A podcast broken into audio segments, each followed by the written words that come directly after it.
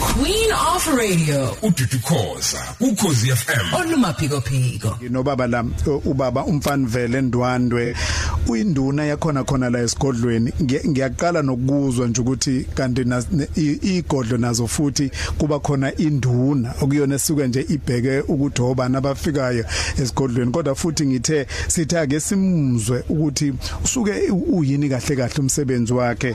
Takandwandwe ngiyakubingelela. Yebo siyavuma siyaphila njani nini? Siyaphila nathi baba siyabonga nje kakhulu. Uxoxa nawe. Besingazi mina nje bengingakwazi ukuthi kanti isigodlo futhi kubuye kube khona induna yasesigodlweni nje. Eh uma sithi ke uyinduna yasesigodlweni okusho ukuthi uyinduna yala kwakhangela amankengane. Yebo nginduna yakhona la kwakhangela amankengane. Mm. Usuku usuyini umsebenzi wakho? Usuke wenzani nje usuku nosuku? Usuku nosuku ngisuke ngibheke ihambeli ezize endlunkulu. ngisuke ngibheke ihambeli ezize endlunkulu abalethe izethulo njengoba sehlelwe yife limnyama ngabalethe inkulumo endlunkulu kube yimi engiqale ngibabuze kuqala before beyofika kwindlunkulu ukuthi beze ngani baphetheni beze ngayiphi inkulumo. Bese ngiyahamba ke bese ngiyothula endlunkulu bisisho ke indlunkulu ithi angibalethe. Kodwa noma indlunkulu ikhuluma ngiba khona eduzane kwakhona ukuthi ngizwe ukuthi beze ngalokho abakushilo ngimi yeah. Okay ngiyacabanga nje ukuthi ngokwejwayelekile ekhaya kakhulukazi le emakhaya uma kusuke kukhuleka umuntu kuye kuphume umfanyana gijima yobheka ukuthi ubani lona khona phinda abuya azotshela ubaba. So ke uthi lana esigodlweni ke kuba khona induna ebhekele lokho. Yebo kunjalo. Okay. Kuyenzeka futhi kube ukuthi ibizwe induna abala endlunkulu bakutshela ukuthi ngosuku olukuthi ngesikhathi esithile sobe silindele ihambele ezukuthi kuthi. Yebo kunjalo. Iyafika indlunkulu ingreportele bese nami ngihlale ngibalindile labo bantu ngikwazi ukuthi ngibike emaphoyiseni ukuthi kunabantu abeza ngesikhathi esiwukuthi baqhamuka endaweni ewukuthi.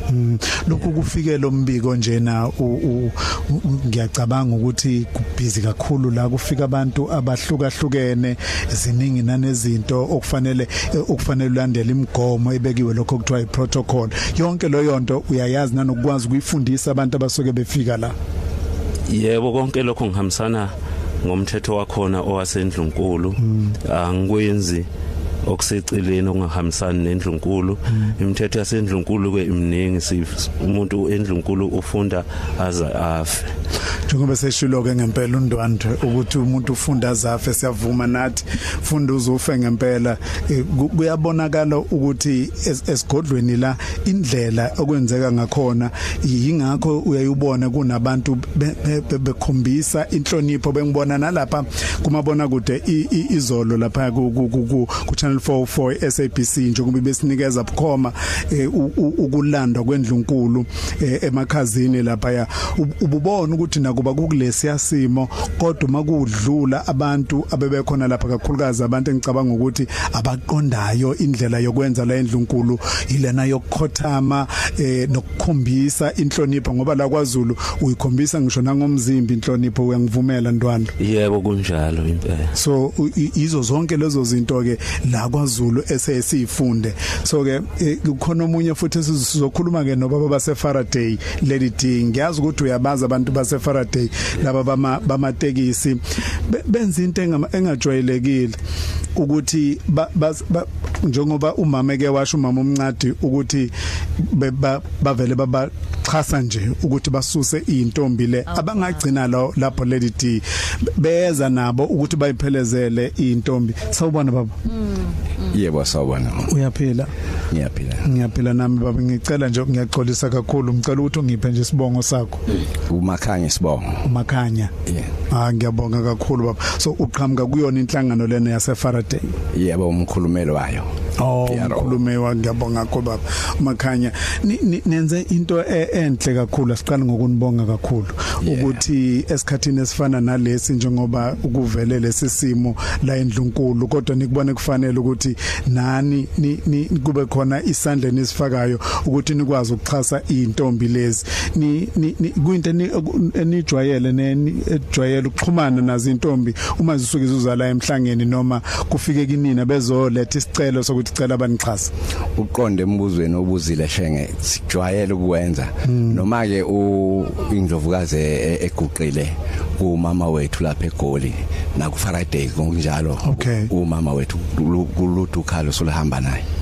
Awu ngamanye amazwi hey i- i- iyamangalisa indaba kaNdlunkulu. Ube- ubefika ngisho nakunina nizinhlangano nje zamatekisi eh, engundlunkulu nje.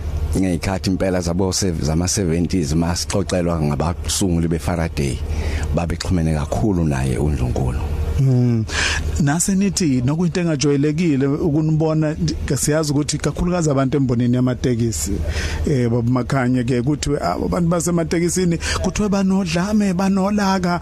Kodwa nanokuthi si- si- siyabonga ngoba iFaraday sijale sizwa eintweni ezinhle kakhulu nesinikhuthazayo kakhulu. Kodwa zange nithi anizwe ukuthi nje nivele nithi abahambe nabashayeli kuphela. Nani? Njenge management naba nabaholi base Faraday kule Taxi Association. Nathi nizobaphelezela shenge osukubekile ukuthi kuba khona inkinga ethize kuthina emateksini sikubone kubalekile ukuthi ukuze bangaphazamiseki indlela yonke akube khona bazobakhulumela abazikwadi Okay. Sibonga kakhulu bamakhanya. bonga thina Sijabula kakhulu. Faraday ke yenze umsebenzi omangalisayo Lady D eningiyasho ngithi eh, i- i o, o association la eningizimu Afrika siyabakhuthaza ukuthi bakwenze lokho kwenziwa eFaraday. Ngiyazi ukuthi iningi izinto abazenzayo kakhulu ezukuxhasa nokulekelela ukwakhiwa komphakathi kuyinto enhle kakhulu. umsombuluko kuya kulesihlanu ngo9 kuya ku12 uhleli no Lady D ku Khosi FM nakho obakwenzeka kujabule kujabule jule